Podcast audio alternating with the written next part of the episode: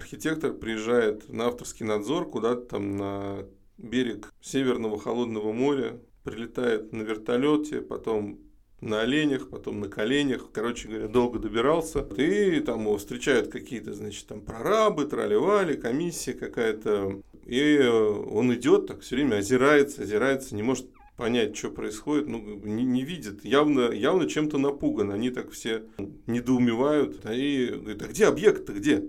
Говорит, ну сейчас, сейчас придем. В общем, подводит его практически к обрыву. Он говорит, я не понимаю, где объект? Говорит, ну вот объект. И там, короче, перед ним такая дыра в земле, круглой формы, выложенная кирпичом. И он туда наклоняется, и там в самом конце свет горит. Он такой, блин, это что? Ну как, говорит, что? Объект. Вы чертежи вообще видели? Да, да, вот же, все по чертежам. Показывает ему разрез. Он этот разрез берет, переворачивает на 180 градусов. Говорит, дебил, это маяк. Короче, подводочку прямо в тему о том, как можно неправильно использовать свет.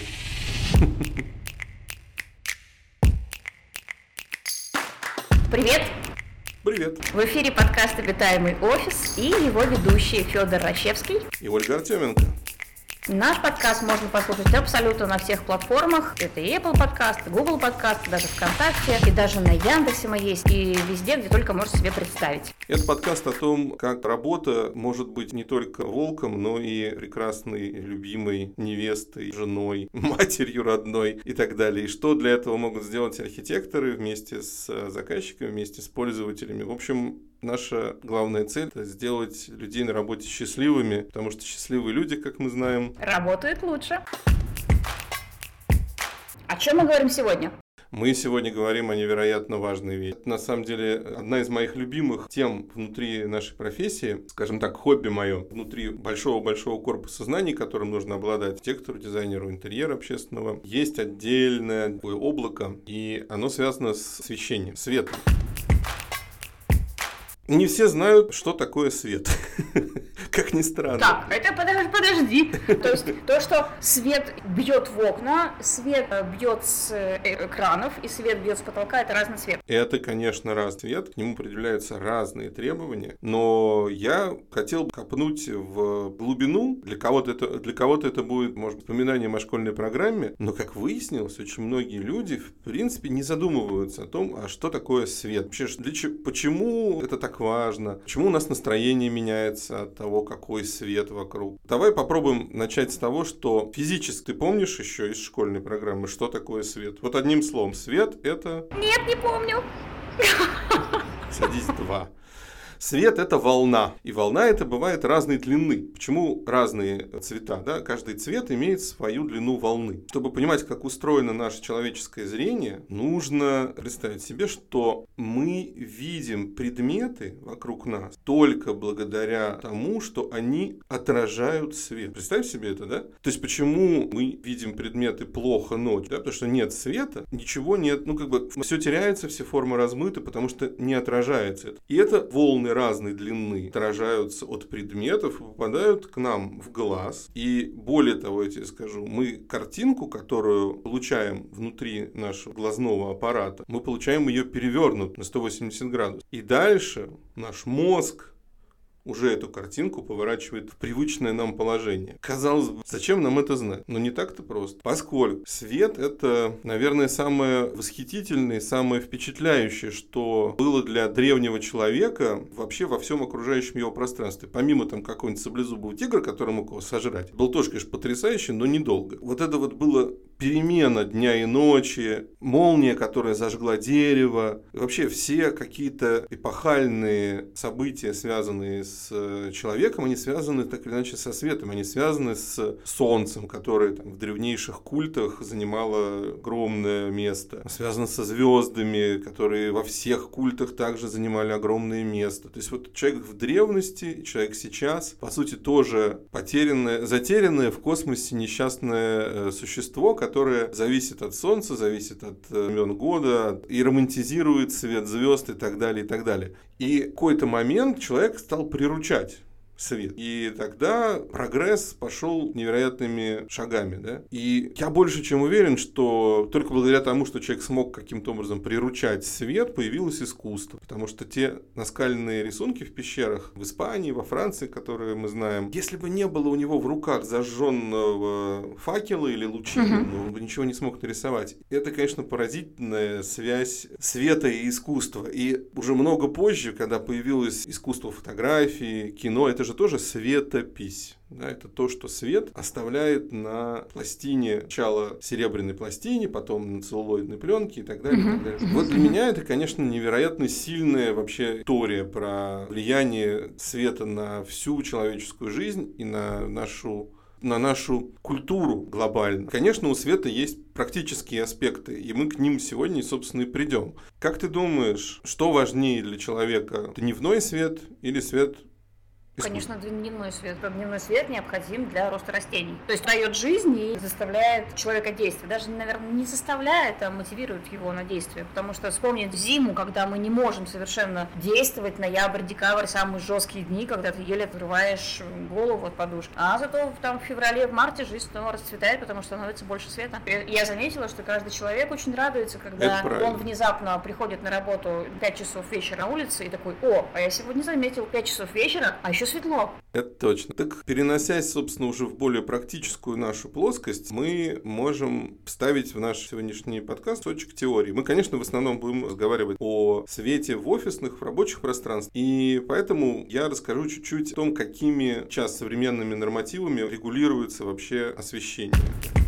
У нас есть два больших документа, один из которых ГОСТ 2013 года, у него номер 55710, кому-то будет интересно, можно будет его потом найти и загуглить. То есть это государственный стандарт, который описывает необходимые термины для того, чтобы во всех местах, во всех э, заведениях, типах пространств, рабочих пространств и пространств для отдыха, для образования, для жизни, где было бы для человека установлено комфортное, правильное угу. освещение. И этот э, ГОСТ, он достаточно новый, ну относительно новый. Идущий был там много-много лет назад, и в нем, конечно, не учитывались многие современные подходы и современные параметры. Например, нужно было определенную освещенность, причем учитывалась и освещенность дневная, и освещенность искусственных источников, назовем комбинированная освещенность. И у нее было там одно значение. На столе должно быть столько-то там люкс. Но э, вот новый ГОСТ, он вводит понятия, которые чуть раньше были введены в европейской светотехнике, поскольку в Европе гораздо раньше пришли к тому, что помимо качественного освещения на рабочей поверхности, можно еще и правильно распределяя эту освещенность по рабочей поверхности, экономить очень много электроэнергии. То есть вот этот sustainable подход к освещению, он позволил им создать нормы, провести тестирование, регулирования. И сейчас в 2013 году, собственно, в 2014 году будет принят вот этот ГОСТ, где тоже вводится понятие зона зрительной работы. Эта зона в европейской квалификации называется task area. Это то, где ты, собственно, на рабочем своем столе больше всего работаешь с какими-то документами или с клавиатурой, или с книжкой, там, не знаю, ну что угодно. Так вот, э, вот эта зона зрительной работы – это только часть твоей поверхности. И на ней, собственно, и должно быть те самые искомые 400 люк. Тогда как есть зона периферии. Это вокруг этой зоны зрительной работы достаточно большое пространство, которое может быть уже не настолько ярко освещено. Соответственно, соответственно, мы можем здесь найти правильный баланс и экономить электроэнергию, и при этом иметь качественное освещение на рабочем столе. Поскольку работа, мы с тобой неоднократно говорили уже в наших предыдущих выпусках, сама работа сейчас достаточно сильно изменилась, мы стали проводить очень много времени, примерно как мы с тобой на видеоконференции. Конечно, а дополнительный источник света и дополнительный источник напряжения для глаз, я понимаю. Так, а я тут хотел немного про другое сказать, что когда этих видеоконференций было не так много, никто особо не задумывался о том, чтобы ты хорошо выглядел на экране у другого человека. Угу.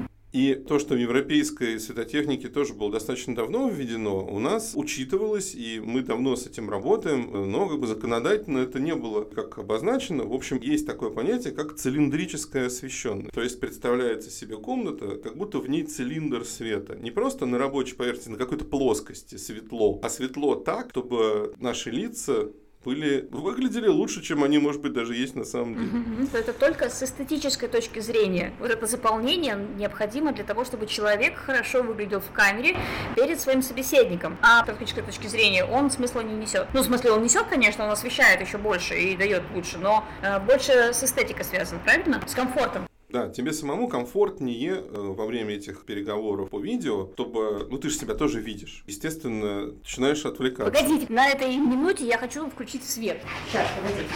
Давай. Вот, теперь я вижу себя Группа. гораздо лучше и наконец-то перестала париться по поводу того, как я выгляжу в камере. Ха.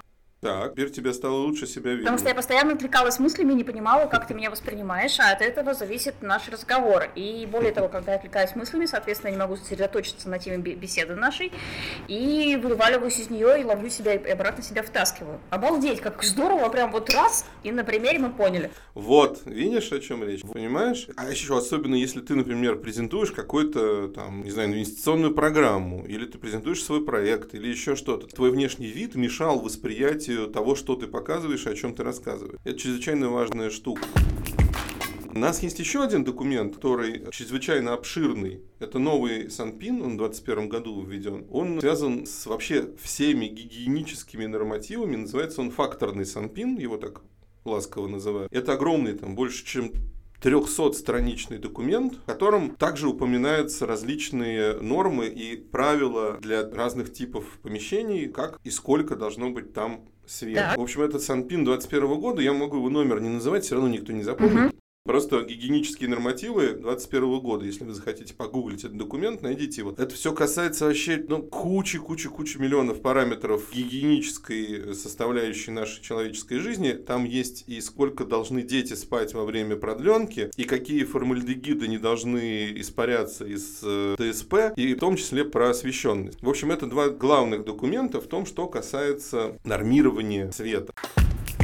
Есть такая классная профессия светотехник, светофизик и светодизайнер. И вообще эти люди, вот они на самом переднем краю работы с э, волшебной средой свет. Чтобы не углубляться еще больше в теорию, можно просто поговорить про влияние света на работу. Ты вот больше любишь работать при выключенном свете, только с какой-нибудь настольной лампой или с общим светом включенным большим? Тут, понимаешь, зависит от задачи. Если мне нужно сосредоточиться и вот прям вдумчиво посидеть, например, например, вот когда стратегию прописывали на этот год, когда там составляли понимание того, как мы будем выглядеть в этом году, это одна работа, да, но требует очень большой концентрации, и поэтому вот полумрак просто идеально. Но когда мне нужно взаимодействовать с людьми, когда я понимаю, что мне нужно понимать, как я буду настраивать работу внутри, как я буду, обычно в рабочий день же включаются какие-то личные задачи, друзья, опять же, вот это вот все, то здесь мне очень важен такой яркий свет, который будет прям вокруг по всему помещению. По моему опыту, меня тоже подразделяет, конечно, тип деятельности взаимосвязан с количеством освещенности, которое мне необходимо. Я стал с возрастом замечать, что, конечно, света мне нужно все больше. Вот чтобы прямо э, что-то внимательно просмотреть, там, чертежи, или даже читать с экрана компьютера, с экрана монитора, мне все-таки стало необходимо, чтобы света было больше вокруг. И этому есть очень простое объяснение. Я знаю массу людей, которые любят работать почти в полной темноте, когда вообще только экран компьютера светит. И у нас есть вчера в нашем, кстати, сторис я снимал нашу коллегу-архитектора Настю Гурскую, которая сидит в капюшоне, потому что ей слишком ярко. Я вот уже по-стариковски хочу, чтобы посветлее везде было, и вечно хожу, включаю свет по всей мастерской. Но это связано с еще одним очень важным параметром, которым измеряется качество света в офисном пространстве. Это контрастность наш глаз, по сути, ну, это мышца. И когда мы переключаем зрение очень яркого объекта, монитор, на очень темный объект, который выше, неосвещенная поверхность, какая-то неосвещенная стена, за ней, естественно, мы не замечаем, как этот, эта мышца сжимается, потом она переключается переводим взгляд вниз, она опять сжимается, сжимается, сжимается, сжимается, сжимается. Ну, как любая мышца, она устает. Естественно, естественно, с возрастом эта мышца становится менее пластичной и устает быстрее. Mm-hmm. Поэтому людям взрослым света нужно всегда больше. Молодым людям, наверное, это не зря такая была, помнишь, шутка тем, темнота друг молодежи. Вот это действительно просто нужно меньше, э, нет такой быстрой утомляемости глазной мышцы. Поэтому дети, подростки страшно любят вот эту контрастную неосвещенность, прямо скажем. Но это параметр, который нормируемый. Поэтому мы в проектировании офисов обязаны учитывать, что люди, которые сидят и у их мониторы находятся на фоне какой-то очень темной стены, мы должны как-то эту стену подсветить все равно, чтобы этот контраст между экраном и поверхностью за ним не был очень А можно вопрос? сильным. Несколько минут назад рассказывал о том, что восприятие света у одного возраста э, отличается от восприятия света другого возраста. Это я правильно сейчас понимаю на этом этапе, что тонирование для групп ну, специалистов ра- разновозрастных по свету, по светодизайну должно быть тоже разным? Ты знаешь, я думаю, что мы должны беречь всех вне зависимости от возраста, поскольку такой эйджизм в офисной среде, он не очень приветствуется, да, то есть, а вот здесь мы посадим всех старичков. А кто у нас старички? Ну, кому за 45. Э, Ну, мы, мы же не можем, понимаешь, сделать отдельный отстойник, этот дом престарелых внутри офиса мы не будем делать, понимаешь? Наоборот, мы будем э, подтягивать всех, что я тебя развеселил тебя. Ты представила, да, такое? Такой загончик, загончик, там эти тюлевые занавеси, такие скатерки на столах рабочих. Чай стоит, самовары, сушки, вот это все, да? И все очень светлое и дико яркое. да. Ну, вот мы так, мы так не будем. Мы любим наших всех людей, и, Да, и взрослых, как, как я, и молодых, как ты, и еще более юных.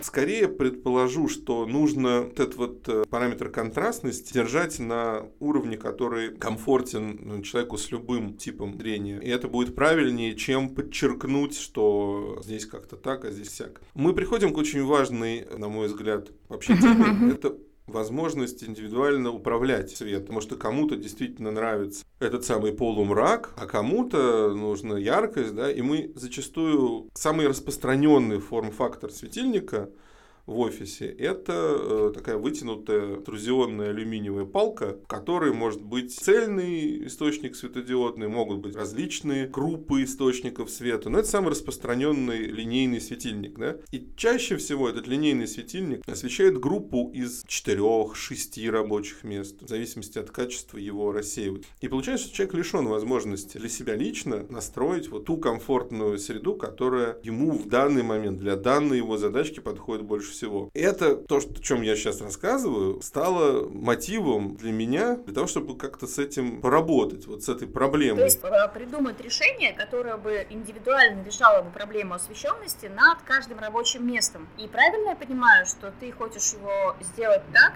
чтобы человек захотел себе сделать ярче, он сделал ярче, захотел себе сделать потемнее, он сделал потемнее. Ну, конечно, это в этом и была цель. Мы отдельно сегодня об этом еще расскажем с нашими партнерами. Замечала ли ты за собой, что от того, какого цвета свет тебя, у тебя разное настроение. Ну, то есть, я не имею в виду там всю, всю радугу, а вот белый свет, он бывает пожелтее, бывает побелее. Чала разница в настроении? Конечно, от белого хочется такой активности и дрыгания. А от желтого он больше домашний такой и спокойный. Абсолютно верно. Раньше не было научного объяснения вот этому феномену взаимосвязи между нашими, нашими эмоциями и типом температуры, это называется, белого света. Короткая врезка. Значит, свет у нас, его температура измеряется в кельвинах. И мы знаем, Кельвин это такая единица, которая оперирует большими очень величинами.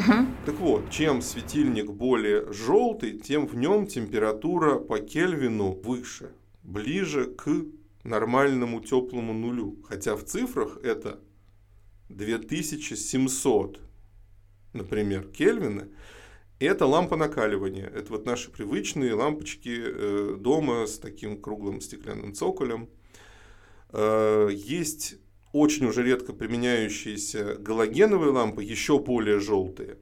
Есть еще лампы уличные для фонарей, натриевые Так. лампы, они еще более желтые, они вот еще туда. Есть так называемый теплый белый свет. Это цвет температуры 3000 Кельвин или 3500 Кельвин, более, чуть-чуть более холодный. 4000 Кельвин считается стандартный белый свет. В офисах, как правило, ну все так пришли к тому, что между тремя и четырьмя тысячами Кельвинов это хорошее комфортное освещение. Выше, это была беда первых светодиодных светильников. Они все были, первые кристаллы, когда их научились только выращивать светодиоды, они были все очень холодные. Поэтому это освещение категорически не годилось для нормальной работы, потому что там было и 7 тысяч кельвинов, и 6, и 5. То есть то, что уже такое холодно-голубое. Оно как бы ярче выглядит, но при этом оно довольно вредное. Больших торговых центрах, типа кэш and carry каких-нибудь огромных, там, метро, лента, карусель, э, ты замечала, что освещение очень белое, почти сине-холодно-белое. И они так специально ставят в зоне, где какие-нибудь овощи, такие чувствительные к цвету света продукты, ставятся дополнительные светильники, потому что если оставить вот это освещение 5-7 тысяч Кельвин, ты просто это не купишь никогда в жизни, потому что это будет такого мерзкого цвета. У тебя самый аппетитный помидор будет какая-то фу коричневая гадость. Вот. Но это все управляет вплеском гормонов в нашем мозге. Короче, при температуре с белого света от 5 до 7 тысяч кельвинов у нас очень много впрыскивается гормонов, связанных с адреналином. И мы начинаем быть очень активными. И вот что нужно магазину, чтобы ты там двигался, все время там офигевал, терял разум, чтобы тебя там впрыскивал сезол, ты немного тупел, покупал там что, что тебе не нужно. и, и несся с этим к кассе и платил все свои денежки. Более спокойный спектр белого света, вот тот, который там 2700, ты говоришь, домашний, действительно это ближе к свету заката, ближе к свету костра. Да, да, согласна. Но только относительно недавно ученые поняли, что глазу, кроме там всяких колбочек, прочих других типов клетки, есть еще ганглиальные клетки, ганглии так называемые которые, оказывается, связаны с биоритмами человека.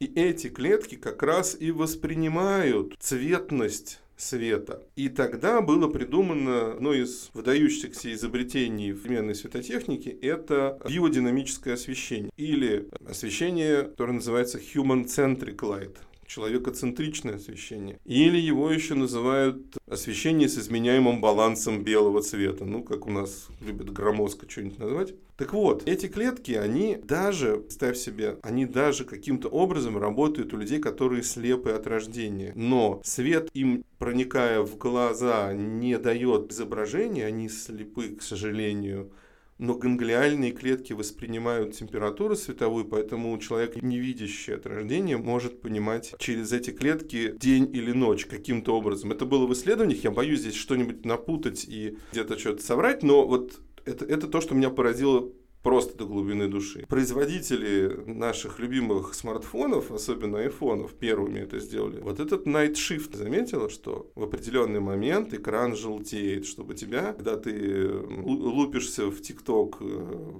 уже в кроватке в 11 часов полдвенадцатого, что у тебя все-таки чуть-чуть зажелтить этот экран, и чтобы тебе этот гормональный фон стал более комфортным к тому, чтобы успокоиться, отойти ко сну. Да. Это все можно использовать для поддержания естественного э, биоритма человека и в офисном пространстве. То есть Биоритм этот может следовать с помощью контроллеров определенных. Можно там в Норвегии, где очень мало солнечных дней, можно помогать чуть-чуть организму людей получать больше ощущения вот этого солнца через светильники, которые в офисе будут создавать более правильную с точки зрения температуры световую среду. Я очень люблю свет. Офигенно, насколько звучит, что прям, прям просто реально не оторваться.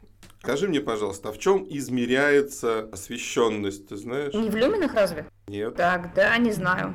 В чем измеряется освещенность? Освещенность измеряется в барвихах. Шутка. Барвиха Luxury Village. Я просто пошутить хотел.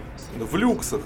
Люксы. Измеряется в Ага. люксах. Короче, очень часто путают температуру света, люксы, то есть количество света на поверхность, которое мы можем измерить, и световой поток, который исходит из источника света. Он как раз в люминах, в канделах измеряется то, что ты помнила. В общем, все эти, эти три величины, они описывают каждый источник света. У него может быть температура в кельвинах, выход света в люминах и ту, та освещенность, которую он дает на поверхности, в люксах. Эта освещенность на поверхности – это очень переменная величина, поскольку прекрасно понимаешь, что она впрямую зависит от того, на каком расстоянии этот светильник находится от этой поверхности. Чем ближе, тем пятно на столе будет меньше, но ярче. И чрезвычайно важная задача для комфорта людей в офисном пространстве, чтобы не было слишком ярких пятен на столе, но и слишком темных зон, чтобы вот эта вот поверхность рабочего места, пусть подразделенная на то, что я говорил, зона зрительной работы и периферическая зона, но чтобы в целом у этого стола было очень мягкое, бестеневое, ровно засвеченное вот это, эта плоскость, в общем, короче говоря, на которой мы ставим компьютеры, кладем бумажки и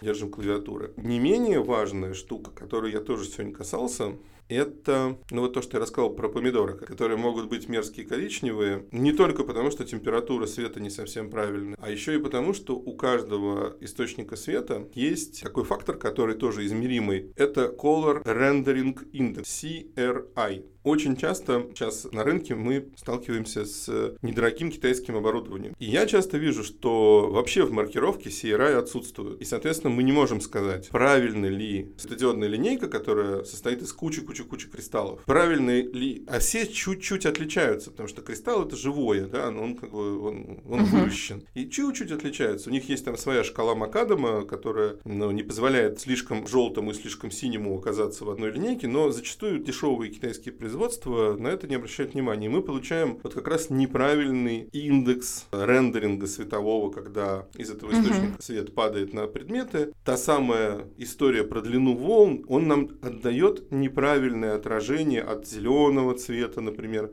так. Самое сложное от синего, от красного очень сложно получить правдоподобное отражение света. Угу. Я был счастлив познакомиться много лет назад с таким удивительным светотехником итальянским Джанкарло Кастольди. Он один из руководителей э, Световой Академии э, в компании Торджетти. Ну, такой хранитель знаний и вообще удивительный, интересный человек. Он рассказал мне, как технологии вот этого как раз color рендеринга и возможности управления RGB светодиодами в музейном свете помогли совершить открытие в музее Академия, который находится во Флоренции. Шанкарло это такой истовый флорентиец. Была выставка, куда при, привезли какие-то не суперизвестные произведения Эль Греко. И поскольку Торджетти один из партнеров музея Академия, они для этой выставки делали специально подбирали освещение для каждой работы. И с коллегой Джанкарло, твоведом, они уже на размещенную в музейном зале работу Эльгрет. Направили прожектора специальные музейные транжетевские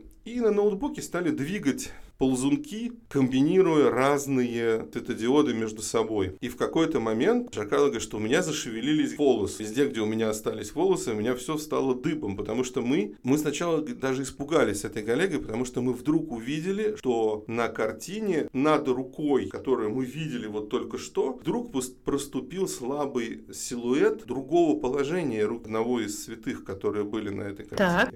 Оказалось, что без рентгена, без смывки реставрационной, только изменяя вот этот рендеринг различных цветов с помощью светодиодов, можно было увидеть, то есть нам в глаза, грубо говоря, отразилась та волна, то, та длина волн, которую мы не могли видеть при обычном сочетании света. Это поразительно. Это поразительно, насколько это феноменальный инструмент. Мне уж прям до мурашек, честно говоря. Да, это вот одна из моих любимых историй о том, что свет может делать неожиданно срабатывать так с нашим мозгом и вообще. Какие ты знаешь типы офисных светильников? Давай-ка вот прям на землю тебя бабах. Я знаю потолочный светильник, акцентный светильник, настенный светильник. А напольные есть светильники в офисе? Торшеры, конечно, часто применяются. Значит, еще и этот. А еще, а те, которые под э, стеклом находятся, как бы вмонтированы куда-то, это они как называются? Ну, встроенные тоже. Встроенные светильники. Эти все знаю. Прекрасно. У тебя прям широкий кругозор технического оборудования. Но я подразделил, ты правильно сказал, это по типу монтажа. Ты подразделила по типу монтажа. Э, я немножко хотел с другой стороны на них посмотреть. И вот другого типа э, светильников на самом деле не так много. У нас есть на первом, что ты назвала, самый распространенный, это светильник, встроенный в потолок. Но потому как он отдает свет, это светильник прямого действия. То есть он светит в одном направлении. Директ. Да? То есть это вот светильник, который светит строго под собой скажем ага. Есть светильники подвесные, которые тоже светят строго под собой. Так. Но есть еще подвесные светильники, которые угу. мне страшно симпатичны и симпатичны нам всем, потому что они, светят, они дают более ком- комфортное освещение. Это так называемые светильники Direct-Indirect, то есть которые светят и на потолок над собой.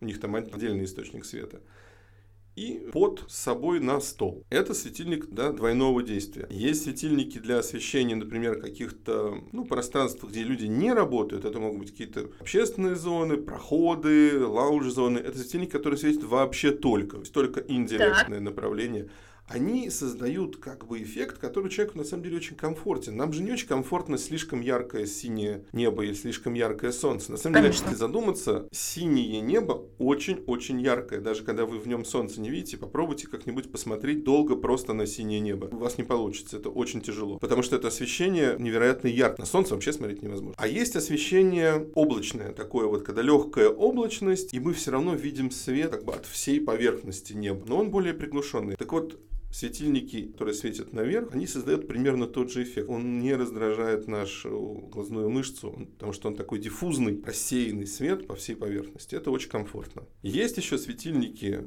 которые называются тоже диффузными, то есть рассеивающими свет, и они рассеивают его во всех направлениях. Это светильники, которые ты тысячу раз видел. Это, например, какой-нибудь светящийся шарма или светящаяся матовая трубочка. Это тоже очень классный инструмент в работе архитектора, потому что эти светильники, они как раз могут позволить сделать хорошее цилиндрическое освещение в каком-то помещении, небольшом относительно. Да? И они еще обладают ну, выразительностью какой-то определенной. Да? Это какая-то другая форма. Это шар, это труба, это что-то не ортогональное и не острое. Есть еще светильники, которые называются в нашей практике кососветы. В английском они называются wall washer. Заливает. Светильник, который как бы моет стену классно.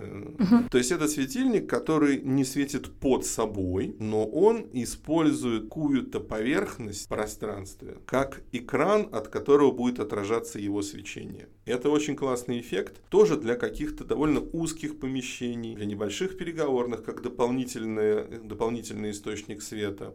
Это может использоваться для усиления эффекта яркости, например, в большом пространстве, куда с улицы проникает свет, но дальняя его стена, уже до нее впрямую, даже если очень, очень высокий фасад, туда вроде бы солнечные лучи не добивают, но там могут быть поставлены те самые кососветные светильники, и они эту стену засвечивают, и у тебя общее впечатление от пространства, что оно очень-очень светлое. И тип светильника хорош тем, что ты в нем не видишь саму, сам источник, тебя это никогда не ослепляет. Ты можешь прямо под ним стоять и прямо на него смотреть, но ты никогда не будешь ослеплен. Круто?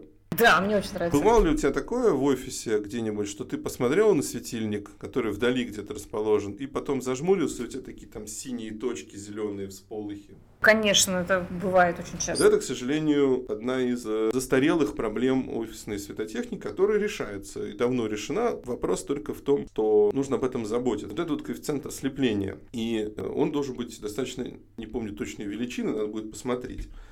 Ну, в общем, это довольно низкая должна быть история. Человека не должны слепить источники света. И поскольку сейчас почти повсеместно мы используем светодиодное освещение, а светодиод яркий источник, угу. по умолчанию это очень яркий источник, даже если он малой мощности. Так. В моменте ужасно яркий. Здесь применяются пика интересные вообще оптика и светотехника вообще в невероятном тандеме друг с другом делают удивительные вещи. Придумана оптика специальными линзами, которые закрывают светодиодный источник и перераспределяют внутри этой линзы свет так мягко и так круто, что он все, что нужно, освещает, но в глаза не попадает.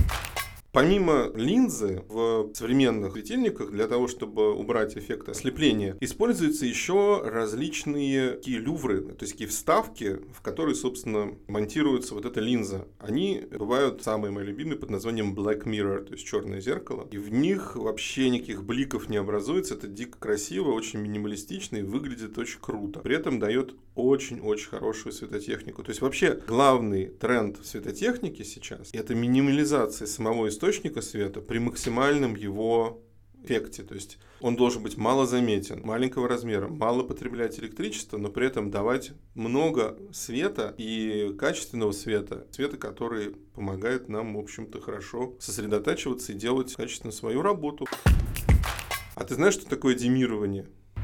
Первый раз слышу. Ну вот смотри, это когда ты была в каком-нибудь большом театре, ну, в смысле театре, не большом театре, а может быть в Мариинском или в Александринке, ну, в большом театре, может, ты тоже была. Ну, конечно, да, я понимаю, что ты говоришь, да. А вот знаешь, когда там так медленно гаснет свет, знаешь, как это делается? Как? Это сидит такой чувак в коптерке и медленно штепсель из розетки вынимает. На самом деле нет. Просто этот эффект называется демирование. Демирование – это управление силой светового потока. Оно бывает цифровое, бывает аналоговое, но что-то на архитектурном демировании. Из-за этого демирования, кстати, у меня чуть не сгорела проводка дома, поэтому я его снесла нафиг. Теперь я вспомнила слово диммер, да, конечно же, который полукругом убирает свет, да. Угу. Ну да, да, да. У тебя был аналоговый реостат, да. управляет током 1,10 вольт. В общем, супер-супер важно учитывать на этапе производства вот все эти современные подходы, проектировать сам светильник уже так, чтобы его было удобно применять, чтобы он был практичный, энергоэффективный и так далее, и так далее. И то, что, в общем, нас всех архитекторов в последнее время пугает, это невозможность доступа к многим европейским производителям. В целом, за последние 5-6 лет покрывается работой, большим-большим трудом многих российских ученых, дизайнеров, промышленных дизайнеров, я имею в виду тех, кто разрабатывают э, предметы и светильники. И появилось достаточно разумное количество классных, профессиональных производителей светотехнического оборудования. Сейчас, в общем, мне уже, так сказать, более спокойно да, на, на душе, что мы не останемся без качественного инструментария, э, как для там, офисных помещений, так и для общественных помещений. Поэтому мы и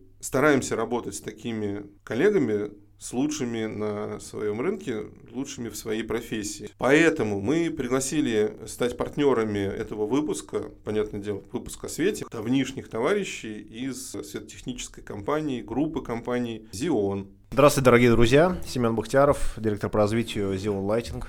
Друзья, добрый день. Евгений Асташенков, директор по продажам компании Xeon Lighting. Мне очень приятно, что у нас сегодня практически как э, настоящая радиостудия, много, много народу. Для чего мы вместе собрались? Есть анонс, как бы очень трепетный такой момент, нервный, и все немного волнуемся. Много лет работая вместе с коллегами, мы с удовольствием использовали их продукты, продукты других компаний, которые они поставляли на российский рынок. Но постепенно накапливались какие-то знания, накапливалось ощущение, что вот ну что-то не хватает. Нам самим не хватает какого-то выразительного элемента, который при этом был бы еще и светильником. И мы э, некоторое время назад сделали пилотный проект на светильнике, специально изготовленном по нашему дизайну компании Xeon. И это был прям пилот-пилот, потому что не было возможности доработать до совершенства образец в те сроки, в которые был, должен был построить тот офис. Ну и пандемия нас сбила, и, в общем, много чего было не так. Теперь, наконец, время пришло к тому, чтобы сделать полнофункциональный уже светильник, запустить его в серию и о нем вам рассказать. С точки зрения дизайна, в нем была следующая задача. Во-первых, светильники линейные, подвесные, так называемые палки, ну, немного всех задолбали, скажем так. И невозможно такое количество светильников такого форм-фактора на рынке, что невозможно, ну, как бы издалека ни один человек не понимает, а это хороший светильник или плохой светильник. И вот это немножечко утомление как бы, визуальное от этих светящихся полосок э, в офисе, оно привело нас к тому, что давайте создадим что-то, чтобы светило, может быть, даже лучше, чем э, линейный светильник, но при этом э, имел бы другую форму, другой образ. Да? И мы пришли к тому, что мы хотим сделать цилиндрический светильник. То есть, как всегда, перевернули все с ног на голову. Но никогда никто особо не освещает цилиндрами рабочие места. Это типа, ну, не принято, потому что не было такой ни у кого задачи. Мы эту задачу все сами придумали. Но не просто цилиндр, который светит там, э, стандартным источником света вниз, а светильник, у которого три разных источника света. Я об этом попрошу рассказать Евгения, поскольку он в технической части гораздо более подкован, чем я. То есть, в общем, я пришел с полубезумной идеей, ребята, запихните мне в цилиндрический светильник 15 диаметром и 30 высотой, э, запихните мне туда Дали, Касамби, три источника света, и дальше ребята значит, на меня так посмотрели, сказали, ну ладно, позвоним тебе через месяц. А теперь Евгений расскажет, что на самом деле случилось потом за этот месяц. Мы действительно через месяц позвонили, мы нашли решение. Основная, на самом деле, задача нас, как светотехников, как светодизайнеров, как технологов, э, было уместить э, в том малом форм-факторе вот эти три источника света, которые выполняли абсолютно разные задачи. И самое главное, собрав все три источника света, чтобы они позволяли сотруднику сделать э, свое индивидуальное пространство на рабочем месте и самая главная задача была, чтобы сотрудник мог э, управлять, не вставая с рабочего места, данным светильником и каждым источником света в отдельности, mm-hmm. чтобы он мог настроить исключительно под себя, под себя сейчас, в моменте, а, под свое настроение, под свои задачи. То, что вообще невозможно в линейном светильнике. По сути, да. Поскольку Линейный... линейный светильник, он висит шпалом на там 5 рабочих э, столов, может в ряд стоять. И как ты им поуправляешь, собственно? Никак. Кто-то любит э, приглушенный свет, кто-то любит очень, чтобы ярко было. Вот это как бы задача, та боль, которую мы на рынке видим. Коллеги ее нам помогли очень эффективно снять, как я считаю. Ну, это боль, да, это и наша боль, в том числе, как светодизайнеров, наверное, потому что мы всегда продвигали, продвигали идеи, что свет, а, ну, не только должен выполнять нормы, свои, заложенные там, в наших ГОСТах, но и должен быть максимально комфортным, потому что, ну, по сути, офис, рабочее место – это как бы та среда, где люди проводят большое количество времени. Лучшие годы своей жизни. И помимо вот этой задачи, которую мы смогли реализовать, мы должны были сделать этот светильник еще и комфортным. Вот свет был комфортный. Вы увидите в дальнейшем, один из источников как раз выполняет эту задачу, это так называемый свет из ниоткуда. Не будем раскрывать все карты, Семен, что-то хотел добавить? Да, друзья, э, действительно, за последний год пришли некоторые изменения, и если мы с вами помним, что раньше все тренды задавали западные компании, и, в общем-то, все российские производители в основном тянулись за тем, что было разработано где-то на Западе. Приходили новые тренды, новые модные какие-то истории, но сегодня, по сути, наш выход. Мы очень рады, что у нас была такая возможность вступить в коллаборацию, в общем-то, с представителями лучших архитекторов России, сделать такой совместный проект, э, некое направление, в том числе и западным продвинутым компаниям, компаниям, прорабатывая какие-то очень интересные, такие необычные решения, потому что, в принципе, все, что можно было взять от э, форм-фактора разных видов светильников, декоративных, технических, функциональных, офисных, уже было все проработано и сделано. Но сейчас это действительно была такая интересная задача сделать на базе такого, вроде как на первый взгляд обычного цилиндра, многофункциональное, интересное такое проектное решение, которое можно использовать в различных проектах от самых где-то простых вроде как и незначительных до самых сложных. И это все будет в руках находиться и заказчика, и архитекторов, и самих, по сути, участников процесса, те, те кто будет потом участвовать в эксплуатации этих объектов. Поэтому это что-то, да, интересное. У нас будет возможность презентовать это решение, показать, как оно работает. Office Next, который пройдет 25 мая в Music Media Dome. Мы покажем работающие серийные уже образцы этого светильника. Можно будет прийти, попользоваться, попробовать скачать себе за одну секунду приложение на телефон, и действительно проверить, не, там, не посмотреть видеоролик, не послушать того, кто слышал о том, кто рассказывал, как тут работал этот светильник, а прям вот сесть под ним и поработать глазами, что называется, пощупать это качество и руками, на самом деле, тоже пощупать качество. Прямо с своего телефона это можно будет конечно, сделать, э, конечно. подключиться и поуправлять. И возвращаясь чуть-чуть, перекидывая обратно к тебе мостик, к тому, что ты говорил по поводу того, что это шанс для российского дизайна в целом, промышленного дизайна. Непростые времена, они приводит к тому, что мы должны находить какие-то непростые зачастую решения. Может быть, э, нас это как э, вдохновляет э, в каких-то поисках того, что действительно еще не было. И я думаю, что много, во многом преимущество для строительных компаний рассматривать этот светильник в проектах, даже если там не участвовали архитекторы, например, бывает же много что-то строится по формату, там даже не design build, а просто строительные компании берут какой-то большой объект и большие объекты зачастую это государственные объекты сейчас в нашем мире. И российский производитель это всегда для государственного заказчика это понятный, это понятные сроки, это понятная вся логистика. И у кого-то есть, я знаю, что у моих компаний есть даже ограничения на использование зарубежных э, технических различных да. устройств. Это дает возможность получить в таких проектах с ограничениями высокое качество света для э, всех участников, всех потребителей. Да, действительно, Федор сейчас упомянул такую очень важную вещь, что вообще в любом проекте есть э, фактически таких два условных э, кластера, где идет момент реализации проекта, где задействованы архитекторы, генподрядчики, сам заказчик. И вторая фаза – это уже эксплуатация объекта. И здесь вот то решение, которое было придумано совместно Авкон и Зион, на момент проектирования и, так скажем, формирования объекта для дальнейшей эксплуатации страны генподрядных компаний, стороны заказчика, здесь идет очень упрощенная э, схема работы над проектом. К заказчику приходит, говорит, хотите управлять светом? Мгм. Ну, наверное, да. А зачем мне? это? А зачем мне это? Да, я, конечно, хочу, и потом начинается, вам нужно сделать проект по управлению, вам нужно притянуть шину KNX, ну, управляющую всю эту историю. А хотите ли управлять с пульта, либо с клавиши, это все деньги, это время. А в нашем случае мы решаем это просто нашим светильником, водом питания 220. То есть Все, больше ничего не нужно.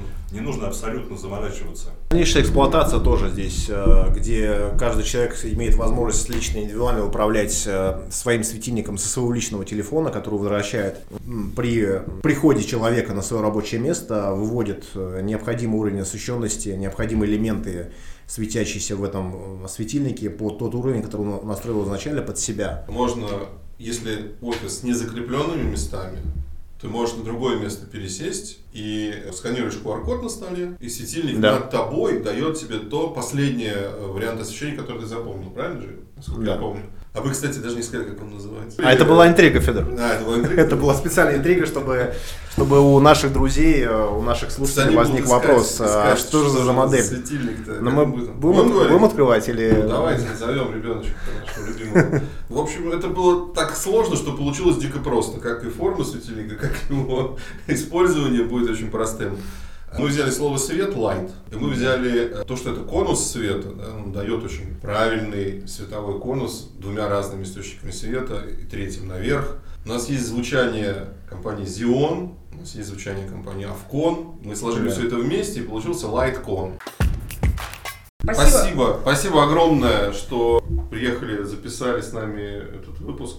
Спасибо огромное, Федор. Э, Благодарим вас, э, дорогие слушатели, за то, что у вас была возможность прослушать э, действительно такую краткую информацию. Мы приглашаем всех на Office Next, мы продемонстрируем это решение. Вы своими глазами увидите, как все это происходит. И это действительно будет то, что вас удивит, и то, что, я уверен, даст вам какое-то некое желание, возможно, использовать его или увидеть даже в своих офисах. Я тоже прощаюсь. Федор, спасибо, что пригласили. Всем хорошего настроения и всех благ. Я придумал почти что слоган Lightcon, это по-русски светокон, светоконцентрируйся на светлом. Прекрасно. Всем спасибо, пока.